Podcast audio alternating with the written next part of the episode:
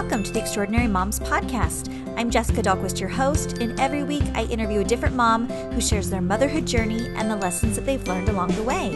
If I've learned anything from interviewing such a wide range of moms, is that no two moms parent in the same way, and we should celebrate that and learn from one another. Thank you so much for tuning into the podcast today, and if you like what you hear, please share the show with a friend. Hey, everybody, welcome to episode 316 of the podcast. So glad you're here today. We are hearing from a powerhouse of a mom.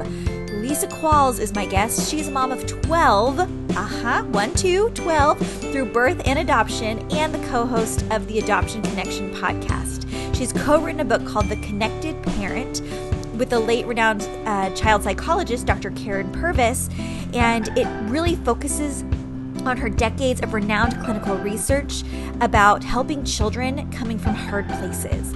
So even if this is not your story or your children's story, all kids go through different challenges, and this research and what we're talking about today will really help you to address those traumatic events that your children might have experienced. We all have trauma in our past, whether it be big or small, intentional or not we all have that. And so, helping kids to emerge from their hard circumstances or hard challenges, helping them through and showing them a safe and love filled way, that is the goal. And that is what Lisa is going to share with us today. She is just such a fantastic individual doing so, so much good in the world. And I cannot wait for you to hear from Lisa today. So, let's get to my conversation with Lisa Qualls. All right, I'm so excited to be chatting with Lisa Qualls today. Hi, Lisa. Hi, Jessica. Thanks so much for having me today. It's my pleasure. Where am I speaking to you from today? I live in Moscow, Idaho, which is in beautiful North Idaho. You know what? I have never been to Idaho, but it seems like a lot of people are going up there to kind of get away from the craziness of what's going on right now in the more rural parts for camping and beautiful lake life and everything. And I want to get up there so bad as soon as it's safe. Well, it is really beautiful. North Idaho, we have lots of lakes, and there just aren't a lot of people, which is sort of lovely. That is, well, you populate your town then, don't you? well, a lot. We also have a university here, so that keeps our town filled up. Okay, that does help. That does help. Okay, tell mm-hmm. tell the listeners why I'm joking that, that your family populates the town. Tell me about your family composition, Lisa. Well, I have a large family, um, eight children by birth and four by adoption from Ethiopia. Mm. And we also had a foster, a teen foster daughter for two and a half years. So, yes, we are a large family in a smallish town.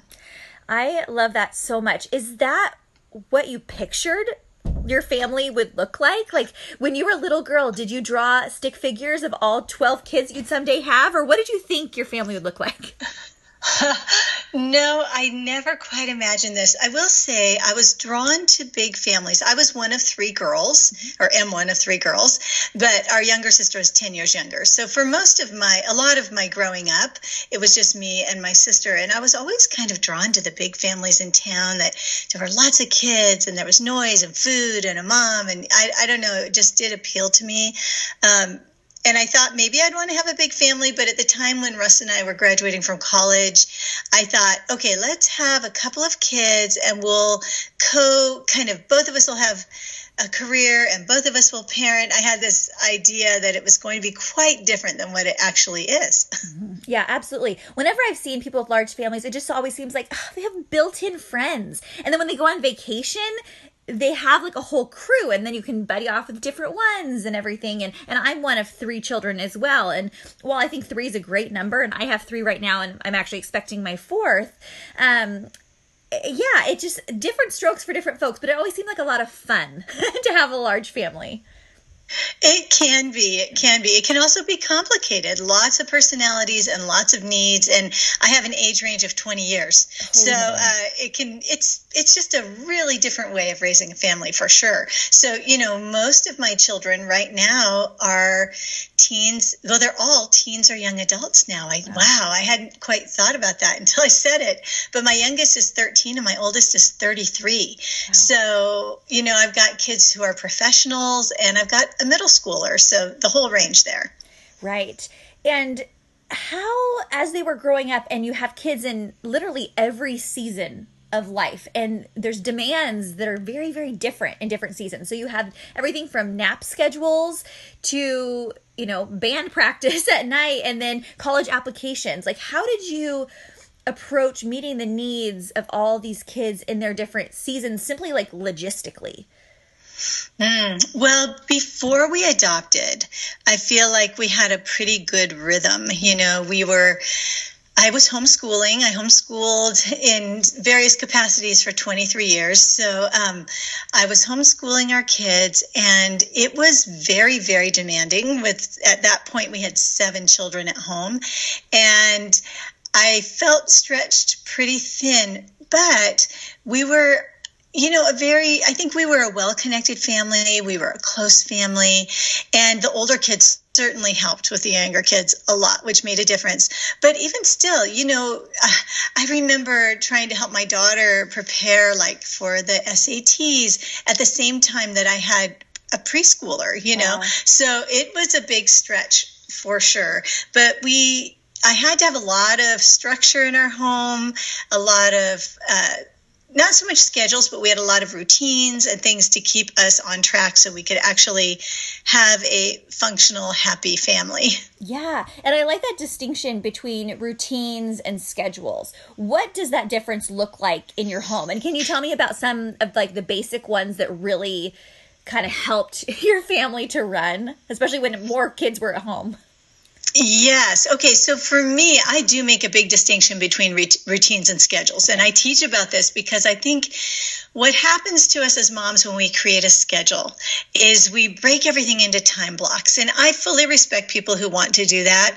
But what I found was most of the time by about 8:30 in the morning we were behind you know mm-hmm. like the the schedule like oh we were supposed to do this at 6:30 and this at 7 and this at 7:30 and life happens. And with a lot of children or even just with a couple of children you know there are needs and things that we can't always predict.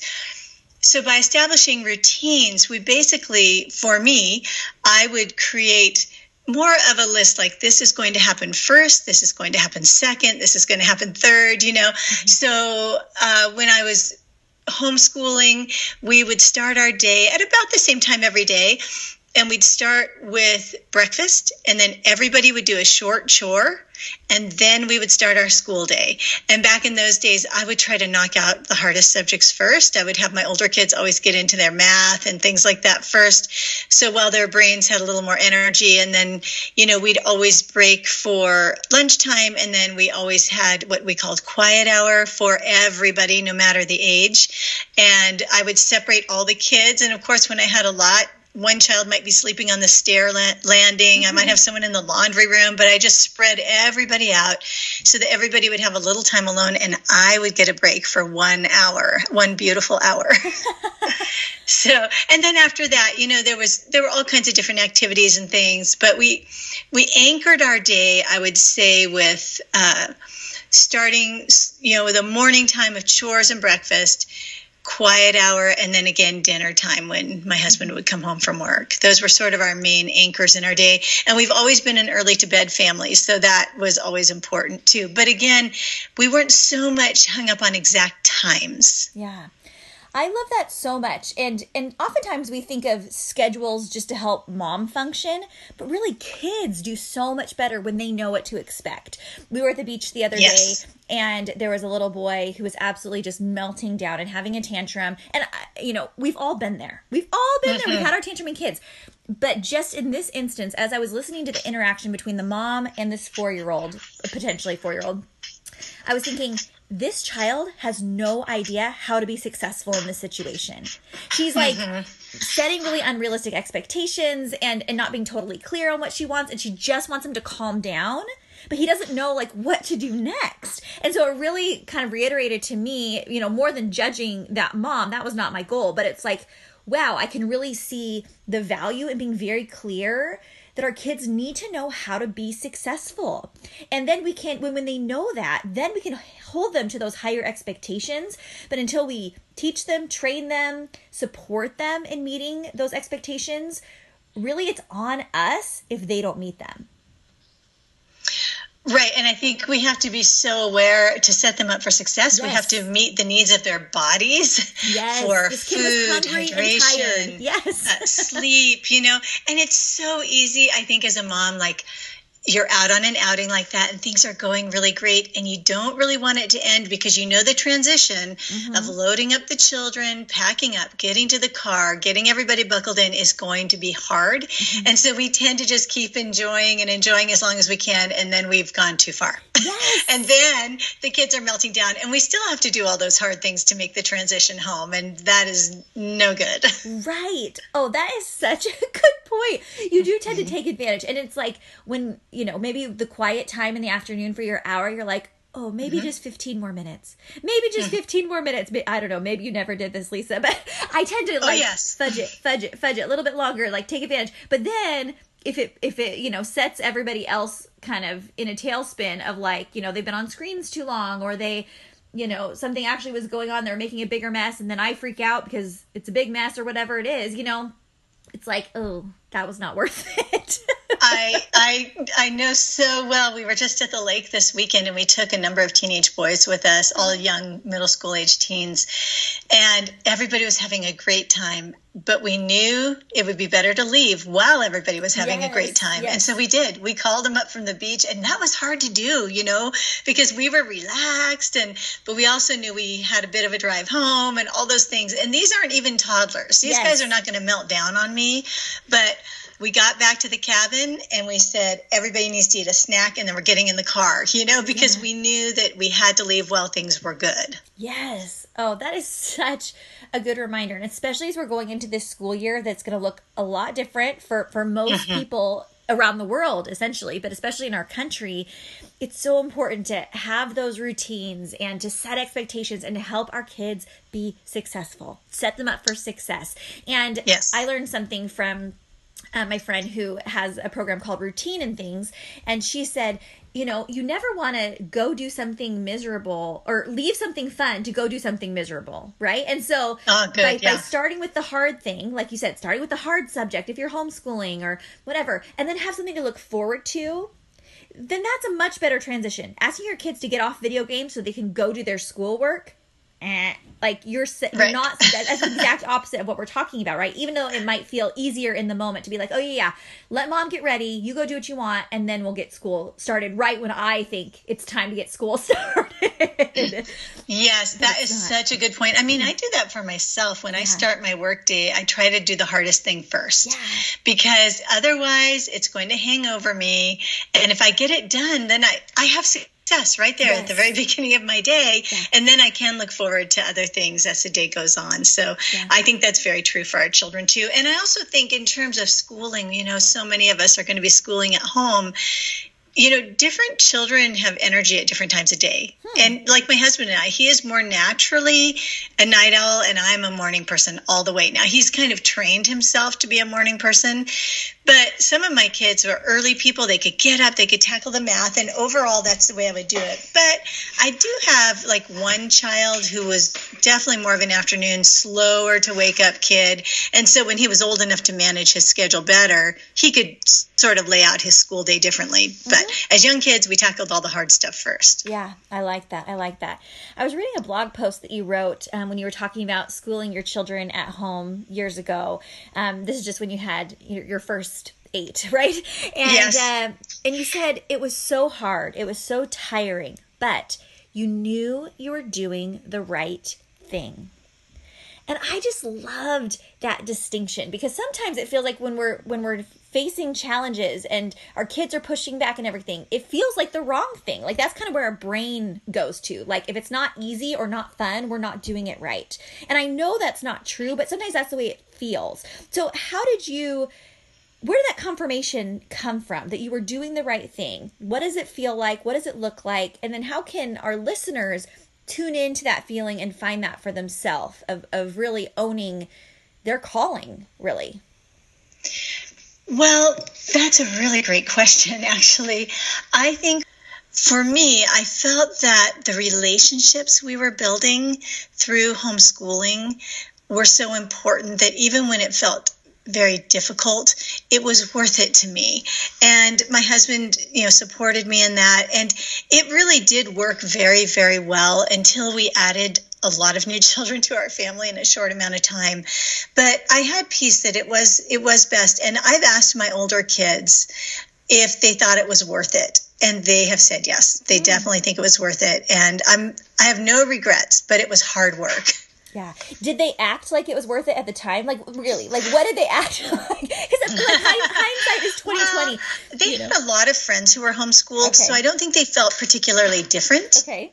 Um, when they got a little older, uh, especially um, not my oldest oldest kids but maybe the middle we started interacting with the schools more because in idaho the schools are very at least where we live the schools are very flexible toward homeschoolers mm. so my kids started playing some sports um, playing in the orchestra and eventually we started doing things like my high schoolers would take their math and science and foreign language at the high school mm-hmm. you know just my oldest probably three or my no not my oldest my oldest were fully homeschooled but sort of in the middle there yeah. um, they did a mixture and i think sometimes they would have liked to have gone full time but overall it was it was really a good decision for us. But that did change later after we adopted. Mm-hmm. Interesting. Yeah, and you really do have to kind of see how things are going, right? And see is this still working for us? Is this still working for, you know, individual children? And and I think as much pushback and as much stress as we're having over these changes changes in schooling right now, I think it is and we think of virtual learning and distance learning and homeschooling as not ideal. But really, when we think about the public school system, I hate to break it to you, I was a former elementary school teacher, but for anybody listening that thinks just the public school setting is a, you know the perfect fit for all students i don't mm-hmm. think anybody actually thinks that if they think about it but we assume that it's good enough right? But it's not meeting your children's individual needs most of the time. It is impossible for me as a teacher, no matter how hard I work, to differentiate learning for 30 students in a classroom. And so, even though the circumstances we're in are definitely not ideal and we might feel thrown into it and ill equipped, it's going to be okay. And it's certainly not going to be any worse than your kid being one of 30 as they're trying to, you know, have their needs met and learn things that are hard for them and and overcome learning disabilities potentially or or social issue whatever it is right? And so we have to kind of realize and acknowledge okay yeah this is different but it doesn't mean it's not ideal. It's just different. If we can accept that we'll probably have a better experience. Do you think so? Well I think this is a very unique opportunity for us to draw closer as families. Yeah. Um, and that doesn't mean it's going to be easy yeah. but i think what we're going to have to do as parents and and i'm speaking to myself here now because my children have been in school now for five years i've had five years of not homeschooling until last mm. spring and um, i am reminding myself that relationships are more important than academics. And this is an opportunity for me to build stronger connections with my boys. In particular, I have two boys still in, you know, and uh, one will be an eighth grader and one a ninth grader. And even though this wasn't the opportunity I was looking for, yeah.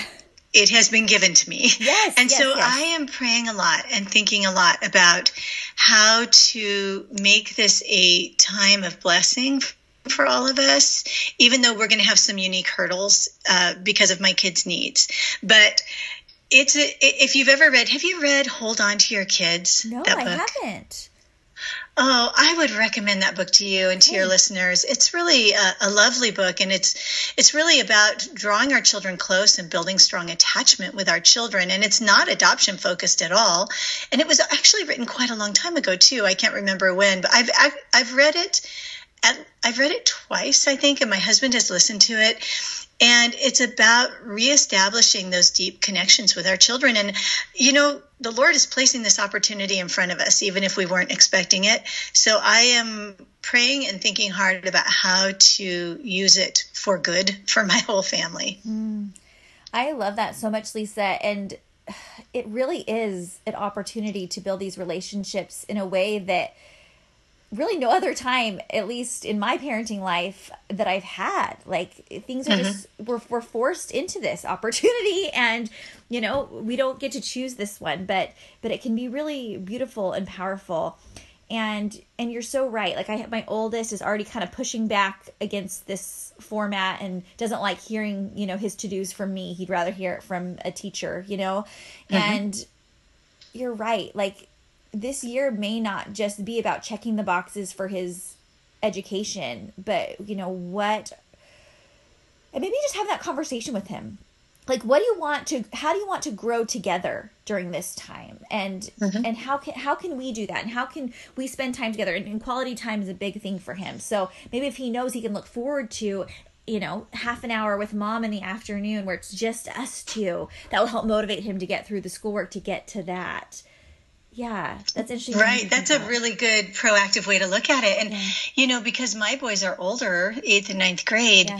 this is an opportunity for me to ask them what do you want this school year to look like yeah. and we just had the really sad news that our entire fall sports season is canceled and my boys are athletes and sports are very very important to them and so now i need to really be thinking about okay so, how do I meet their needs? Are we going to need to create a gym in our garage for them? Are we, you know, how, what can I do as a parent? How can I be flexible in my thinking? Because what's so easy to do for me, and I think for a lot of moms, is our brains, we start getting into a little bit of fear. Like, yeah.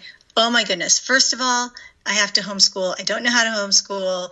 I don't want to homeschool. I have my life figured out and now I have to do this. Oh, and now sports are canceled. You know, like yeah. we can get our heads just in a really bad place. And I think it's important for us as the moms to be the calm presence and to take care of ourselves enough that we can do that so that we can stay regulated and calm because this is so much change for our children. Mm-hmm. It's a lot. Mm-hmm. And especially when you're talking about preteens and teens who are mm-hmm. used to having time with their friends and this, there's a lot of loss and fear for them. And I think we've got to be the calm presence and the secure base that they can come to. That is so good. And if you can come back to that all the time, if you can realize their outbursts or their meltdown or their pushing back of not wanting to do school is probably rooted in some of that fear and that sadness and that loss and even grieving, right? If we can yes. if we can acknowledge it in that frame, we can have a lot more sympathy for them and understanding of how to support them. Yeah. Right. Exactly. So, so exactly. But we have we I think we have to do our own processing of our own grief. Like I yes. work from home and I know you do yes. too, you know, but I work from home and I'm thinking, wow, how do I rearrange my work? What do yeah. I let go of? What do I restructure to actually be realistic for this school year because honestly, I can't continue working the way I have the last five years and really support my kids in their education. Yeah. So I have to make changes. And I know that's true for almost all of us. We all, well, everybody, yeah. we're all having to make changes. Yes, absolutely. Yeah. And one more thought that I had that popped to my head is I mean, as much as we're focusing on getting our kids education all lined up and the Zoom calls and all the materials, and we want our kids to learn and have a successful school year. We want ourselves to take advantage of this learning opportunity too, and we can come out of this much more educated and and um and better and and you know we can we can graduate at the end of this year too from from a year well done and so if we can really not only look at this in terms of what learning is going to happen for our kids this year, but what learning is going to happen for us this year mm-hmm. and prioritize that um, and view it like that, I think we can be a little more accepting of I'm ready to learn. I'm ready to be better. I'm ready to to to move forward and grow from this. I really am. Yeah. yeah. we can view it as an opportunity or we can view it as a burden, yeah. you know, and I think it, we'd be a lot better off if we see it as an opportunity. For sure. It's just a shift in thinking, it's not a shift in anything else. I love Absolutely. that. Well, speaking of, you know, having things go one way and you think you have it figured out and then you have a new opportunity cross your path. You have eight kids and then you decide, hmm, yeah, adoption, a few more. That sounds that sounds great. how did adoption enter the picture for your family, and how did it unfold? And how did you decide that that's the right thing to take on, knowing that it was a lot to take on, and it was going to impact everybody? Hey everyone, wanted to jump in real quick and thank one of our show sponsors, Peanut. This is the app that will help you meet like minded moms and moms to be. We move around a lot, and I know personally how hard it is to find your people, right? And so sometimes you need an app to do that. Peanut provides a safe space for mothers, expectant mothers, and those trying to conceive, a place to build friendships, ask questions, and find support. Whether this is your first baby, or you're a new mom, or you're pregnant with your fourth, like I am, sometimes you just need a little extra camaraderie in the stage of life that you're in. So, if you're looking to find somebody who's in a similar stage of life like you are, Peanut provides access to that community of women who are there to listen, share information, and offer valuable advice. There's so many unknowns with motherhood and with pregnancy and postpartum. Sometimes you gotta just ask the hard questions and get some honest, vulnerable responses. And that's what I really love about the Peanut app. It is free to download, it is so easy to use. And what I really love is there's all kinds of places to ask questions, there's forums, and you can find groups that are relevant to your interests. It is such a fantastic, fantastic app, and I would love for you to give it a try. So you can download the app for free today by heading to peanut.app.link slash extraordinary or find it in your app store. That's Peanut. Enjoy getting to know a few moms in your area today. Yes. Well, when our youngest daughter was about three, I remember having this strong sense that God was going to do something new in our lives. And I didn't know what it was. I actually thought probably I was going to go back to graduate school. Mm. And um, I, I just really thought that, that something was about to shift for us. And then we got a phone call from some of our best friends calling to tell us that they had decided to adopt two little boys from Ethiopia. And honestly, it was like something sort of split open in my heart.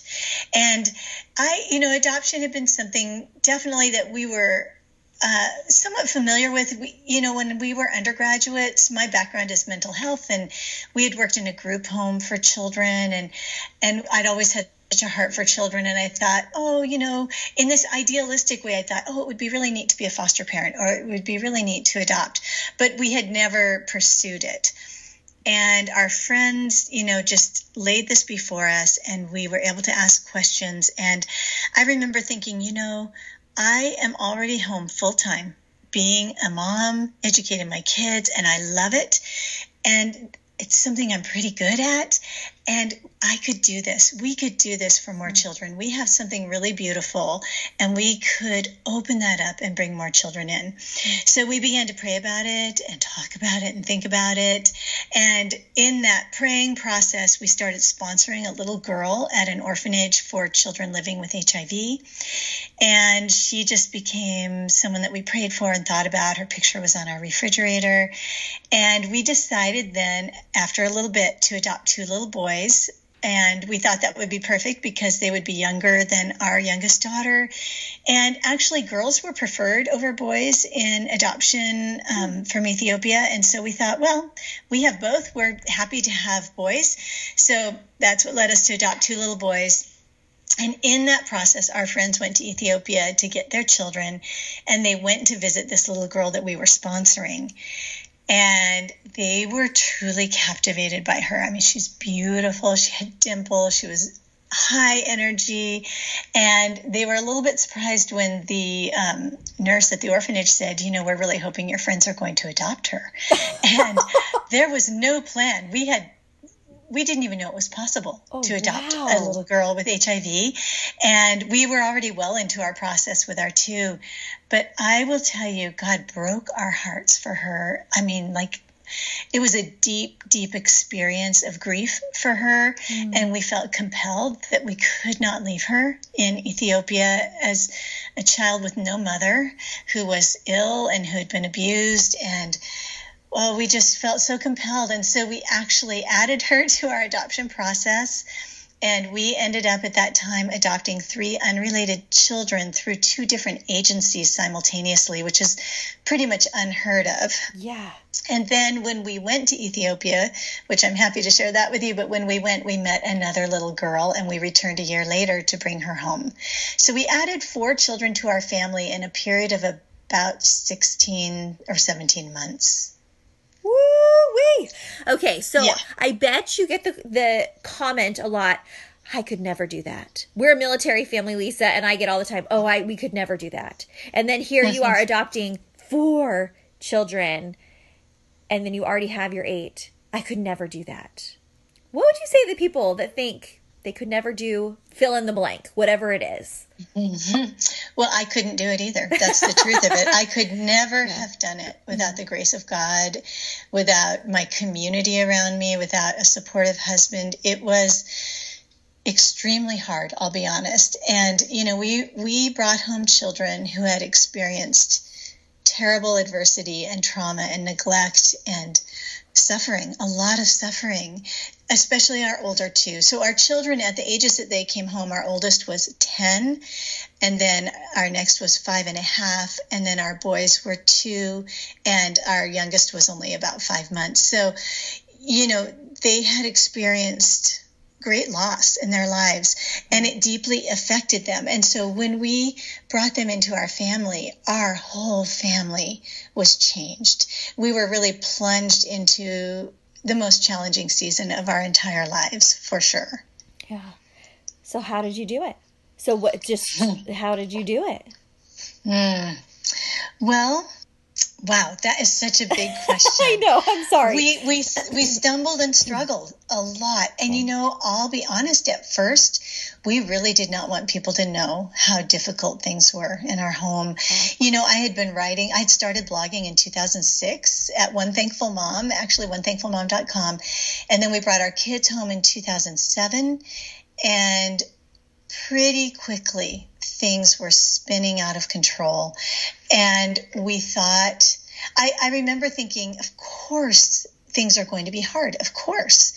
But I thought that if I just did everything right, yeah, and if we met their needs and we kept them safe and we fed them and loved them, that they would settle in and everything would be okay, you know. Yeah. And I think I I did not anticipate or understand that some of these struggles, some of these wounds are lifelong for our children, yeah. and they don't just go away. They don't, uh, you know, feeding a child regularly for a year after they've been starved early in their life will not take away their sense of deprivation about food. These are long, lifelong things that require a lot of healing. So we sought a lot of help, but it mm-hmm. took us a little while because again, I, I think I had this idealism. I had been, we had been parents for 20 years when we brought our kids home and we had learned a lot in preparation and we really thought, okay, we can do this. Yeah. But um, we needed help. So we found therapists, we found uh, adoption specialists, physicians, occupational therapists, tutors. So many people had to join our team to really help our family stay together. That is so beautiful. And I love how you're talking about how realizing like you could not do it alone. Even all the love in the world cannot heal all these wounds. It takes I, I think sometimes as a mom, being equipped for your kids means being the resource to find other resources for our kids. And sometimes yes. we're not that person. We have to accept that. So, how did you evolve in letting other people see? what life was truly like accepting that it was it was messy and just accepting the imperfection how did you get there well, I think at first I let some close friends in because it was so dramatic and so hard. And we actually needed help for our other children. Uh, almost immediately, one of my friends took over homeschooling my daughter, who at that time I believe was 9 mm-hmm. And she just said, I'll do it. I'll, wow. I will take over for you. And that almost brings me to tears right now. Get her on the podcast. I, that you know, is extraordinary. Wow. you know, yeah. I needed her help so much. And I never would have asked her, Will you homeschool my daughter? Mm-hmm. And she actually homeschooled my daughter for quite a long time. And that was a huge, huge gift. I had another dear friend who offered to take my daughter, who was the most challenging. And at that point, we had just, well, okay, probably one of the biggest changes. We had to use school for the mm. very first time. School entered our lives, and we put our two adopted daughters into a private Christian school. Mm. And so, this friend of mine, which I will say was a very it was a big shift for me and it was actually painful not because i didn't trust a school to give my kids a fabulous education but because being a homeschooling family was not about just education. It was the way we lived our life. It was our whole family culture you know? And so that was a real loss to say okay we can't be this. We can't do this the way we have and we're going to bring school into our family. So anyhow the girls started going to school and one of my dear friends committed to picking my daughter up every Wednesday after school. And she would take Kelkidan home and she would feed her a big snack and help her with her homework. And Kelkidan would help her cook dinner and she would stay for dinner. And then my friend would bring her home in the evening. And that just became an anchor in our week for the other children in particular because they knew that on Wednesdays they would we would have a dinner that would be relatively calm mm. because food deprivation was such a big problem for my daughter. So dinner time was very difficult, and that they would have access to us on Wednesdays. So it was a, just that regular break, things that we could count on were so, so important for us during that time. And the other thing that happened was I had been writing really encouraging people about adoption and the needs of the children. And I finally opened up a little bit on my blog about the struggles we were having. And I began writing about that. And immediately people started responding and saying, I didn't know anybody else was struggling like we are. Thank you for sharing. And then I just started sharing everything I was learning from the therapists we were going to, from the books I was reading. And that really was when my writing and my blog and speaking just launched because people needed an honest voice and also someone who could share the things that were working or the things that might work. And that i think that was a big big transition for us right there. And i think that was probably around 2008 yeah. Yeah i mean it just shows you what a disservice you're doing to the world around you when you are pretending to be a certain way, even if you think that's the way you're supposed to be, right? By keeping these challenges just within your own walls and, and keeping that a silent struggle, everyone else is also feeling like, well, that's how we do it. We, we just silently mm-hmm. struggle and we, and, and I'm the only one. And so that validation, oh my gosh, can go so far. And the other thing, golly, you have good friends. And it just yes. really reiterates to me you can't underestimate the gifts that you have that can really bring so much relief and so many blessings to other families. And I mean, who would think simply picking a child up from school and you know, creating an environment where they can eat safely you know, and and and help mm-hmm. with dinner. And then in return, gosh, the gift that you were given to have that that peaceful dinner. But right. you kind of have to think outside right. the box when you want to say, well, what can I do? You know, usually you think the standard, you know, few few things on a list of like what can I do? And oftentimes you may not have even known what you needed. But I think it's that listening oh, absolutely. Spirit. Yeah.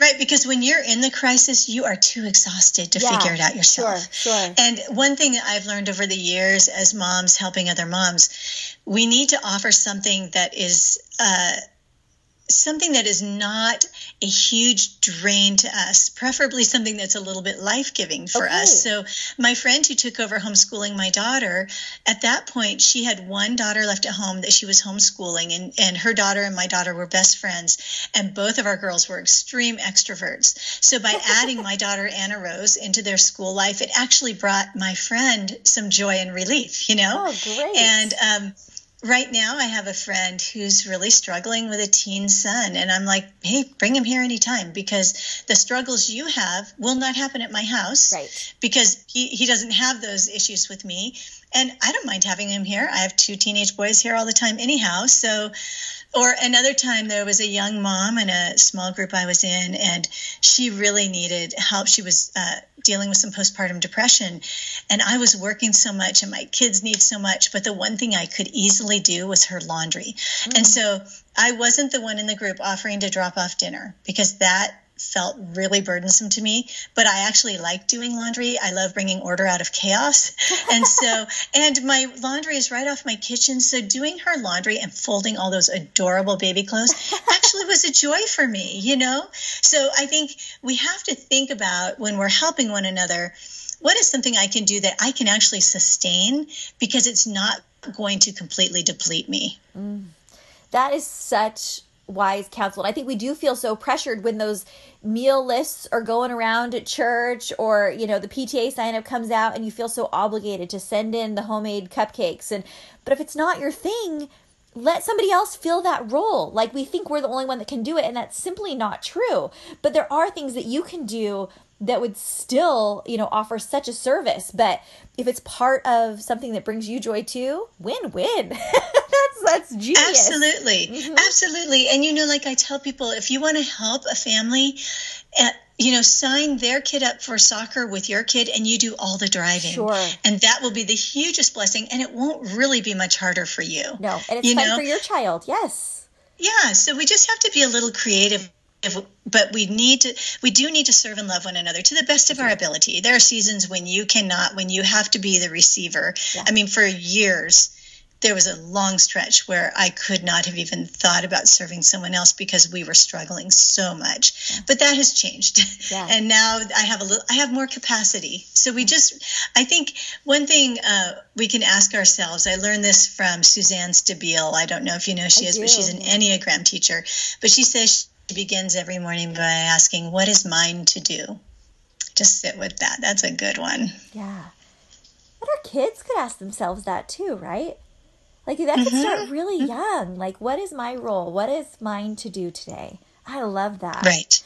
Okay, mm-hmm. Lisa, you're an author. This is so cool. So tell me about your book, mm-hmm. The Connected Parent. Well, in super brief, when we were on our big journey trying to find help, I uh, was introduced to a woman named Dr. Karyn Purvis. She was a um, research developmental psychologist at Texas Christian University. And she had written a book called The Connected Child. She co authored it with uh, Dr. David Cross. And what she was studying and reading about was children who had experienced some kind of trauma and um, how to best parent them to build attachment, and trust, and connection. And when I read her book, it really gave me a whole new way of looking at my children's needs and how I could meet them. And I ended up having the incredible opportunity to meet her in person, to do some writing for an organization she was part of, and then to start speaking and traveling with them. And I, uh, I remember when I was reading all the books when we were in such deep struggles with our daughter Kelkidan, and I, and also by then we were working with great therapists, but I kept thinking to myself, none of these people, as incredible, as much as a gift they are to me and to the adoption community, they are not living my life. They can't, some of the things that they thought I would be able to do, I simply couldn't do because of the level of challenge and just so many needs you know so many needs so little mom right there's only mm-hmm. one of me mm-hmm. and so um I thought to myself, wouldn't it be incredible to have a book that combined my real life experiences with the wisdom and the science and all the knowledge and experience of Dr. Karyn Purvis? Wow. And I ended up presenting this idea to her, and we wrote a book together. So, yes, it's called The Connected Parent Real Life Strategies for Building Trust and Attachment. Oh, that is so great because I feel like there's so many parenting books out there, and while books like hers are so incredible and impactful and everything like that, it's almost like you need people to come alongside you to kind of just like summarize like everything. You yes. gotta give you like the shortcuts to these things, right? And and then you Absolutely. can always you can always dig deeper on the things that really resonate with you and whatnot. But I love what you're talking about, and so in in doing that work with her in implementing it in your family I assume that it also helped your biological children. This attachment parenting they're talking about, building trust with your kids, especially teenagers, and, and keeping those positive relationships. What is something actionable that you do with your kids to really promote that way of of interacting and building relationships with your kids? Well, the overarching thing that I feel I'm doing every single day with my teens and young adults is trying to keep the relationship and the connection at the center of every interaction. So if my child needs correction, I want to start by making sure we have connection first. So we yeah. connect before we correct. Okay. And we I use tools and you know with children who've experienced any kind of adversity and I will say, in my opinion, that all children who are adopted or in foster care, of course, have experienced some adversity because even adopted children adopted as newborns have experienced the prenatal uh, trauma that their mother may have experienced. They've experienced the loss of their very first parent. And so there's, you know, adoption begins with loss, and we have to be aware of that. So, you know, children like mine, it's kind of obvious 10 years in an orphanage is significant trauma. But even my littlest guy, who was in the orphanage such a short time, that's still a trauma. Mm. So, you know, these children who've experienced adversity, that could be early medical trauma, yeah. like a baby who has to have procedures. It can be the obvious abuse, neglect. It could be a baby born during a family's time of extreme stress, mm-hmm. maybe a divorce or a loss in the family. You know, all kinds of things can create this distress for children. And so their brains are impacted by that distress. And the way their brains develop, develop and the neural pathways that are laid down in their little brains are different from a child who does not experience that. And fortunately, their brains can heal. But the first thing we have to do to help begin healing them is to disarm their fear response, to bring their fear down, to calm their brains and their bodies. And we do that through connection and through, there are basically three, three basic principles of empowering, which is meeting their physical needs, making sure that those needs are met, then connecting, where we put the relationship first, and then last, lastly, correcting, mm-hmm. where by disarming the fear, we can actually teach them. When children are in a fear state of any kind, their brains they cannot really learn their prefrontal cortex their upper brain, the thinking brain, is pretty much offline and they're functioning in a lower part of their brain, which is not able to process words as well. So there's there's so much. Like I could go on and on forever about this, but the the essential part is focusing on the relationship and connection first. Yeah. And we talk a lot on this podcast about how a lot of times the behaviors you're seeing from your kids is not actually about what's what they're saying it's about. It's not about what seat they're sitting in in the car. It's not about, you know, not wanting to go to school in general. Usually there's something right. underneath, right? And so then for kids with trauma, legit, really deep seated trauma where they have to really work hard to rewire everything, that is just, you know, a tenfold thing. But even for our kids that you know haven't experienced that level of trauma every every child is struggling to make sense of the world and to act in accordance to what they know to be true. And then sometimes it comes out in really ugly hard ways and they have to learn how to how to move through the world differently in a way that's success you know helps them to be successful. Oh i love this right. so much. This is so powerful. And so you would say this book is not just for um, adoptive families or anything like that, or or is it? Well, I think adoptive and foster parents will definitely recognize themselves in here a whole lot. But okay. I will say that once we learned trust based relational intervention, which is trust based parenting, once we learned that, I remember my husband and I looking at each other and thinking, wow, we wish we'd parented all of our children this way. We wow. really do. You know, we parented from a more traditional model with our older kids with, you know, consequences and punishment and you know, I just think there is a better way. It is investment parenting. It is not easy. Yeah. It takes a lot, but I do think those connections I think when we were able to shift to that mindset, it has built really beautiful relationships with all of our kids, adult kids. We're still working on things with our kids who had a harder start in life for sure. Yeah. But um, I would never go back to oh. the way we parented before. So even someone who is not in that trauma world would definitely benefit from the tools and tips. I mean, there are so many practical strategies like learning how to use scripts, which we didn't even have time to talk about, but wow. um, combating fear, teaching respect, recognizing your child's sensory needs. Sensory is huge for yeah. most kids. So, yes, there are many, many things that parents will benefit from with the book. I love it.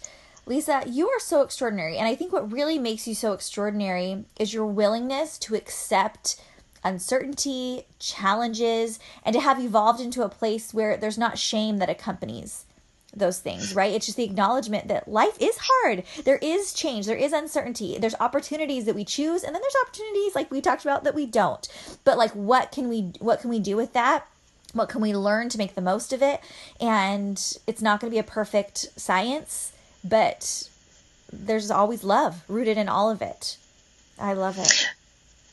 And I think we can count on God being with us. Yes. You know, it, it may not be easy. It may be terribly, terribly hard. Families go through difficult, painful things. But no matter what we're walking through, God is with us in the darkest, deepest, messiest parts, and we can we can trust that.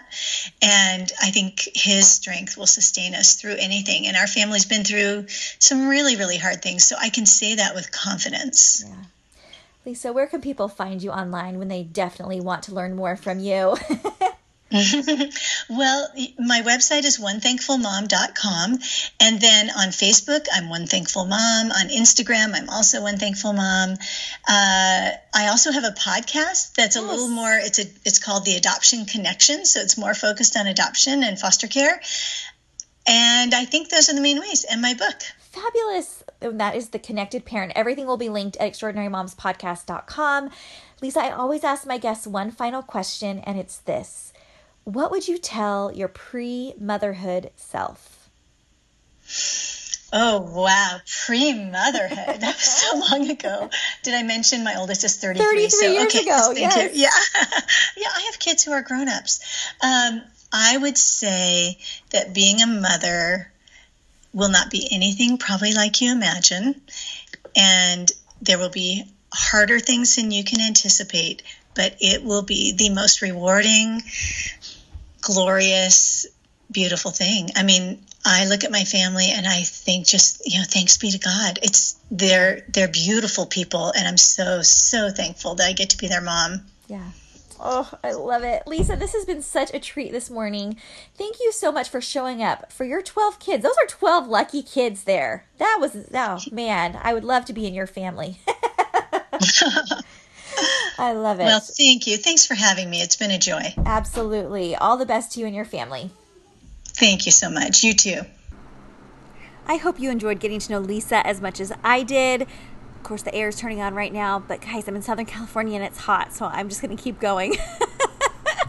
Lisa is so extraordinary. Mom of 12, adoptive mom, bio mom, helping her kids to transition and welcome in these these new family members Wow, that is extraordinary. And then to author a book on top of all of that. How cool is that? I encourage you to pick up Lisa's book. It's linked over at extraordinarymomspodcast.com if you'd like to pick up a book to build connection with your kids and help kids through trauma. So, so incredible. Uh, I cannot recommend it enough. If you don't already follow me on Instagram, you can do that at Jessica Dahlquist3 or on Facebook at Extraordinary Moms Podcast. I'm so grateful that you tune in every week, and I hope that you will continue to do so. Subscribe, and if you really enjoy the show, tell your friends, spread the word on social media, and be sure to tag me so that I can thank you. Also, if you know any extraordinary moms who have extraordinary motherhood journeys, have overcome uh, extraordinary challenges, and have learned extraordinary lessons. These are my kind of people. I don't want to just have experts on the show teaching us how to do things in parenting. I get so much out of hearing motherhood journeys that are unique from my own and even ones that are similar that I can find camaraderie in, having that diversity of moms on the show is what it is all about. So if you have anybody that you can recommend to me, feel free to reach out to me on Instagram and put me in touch with them so that I can find some new incredible motherhood guests. All right, everybody, we will see you next week for another episode with another extraordinary mom. Bye.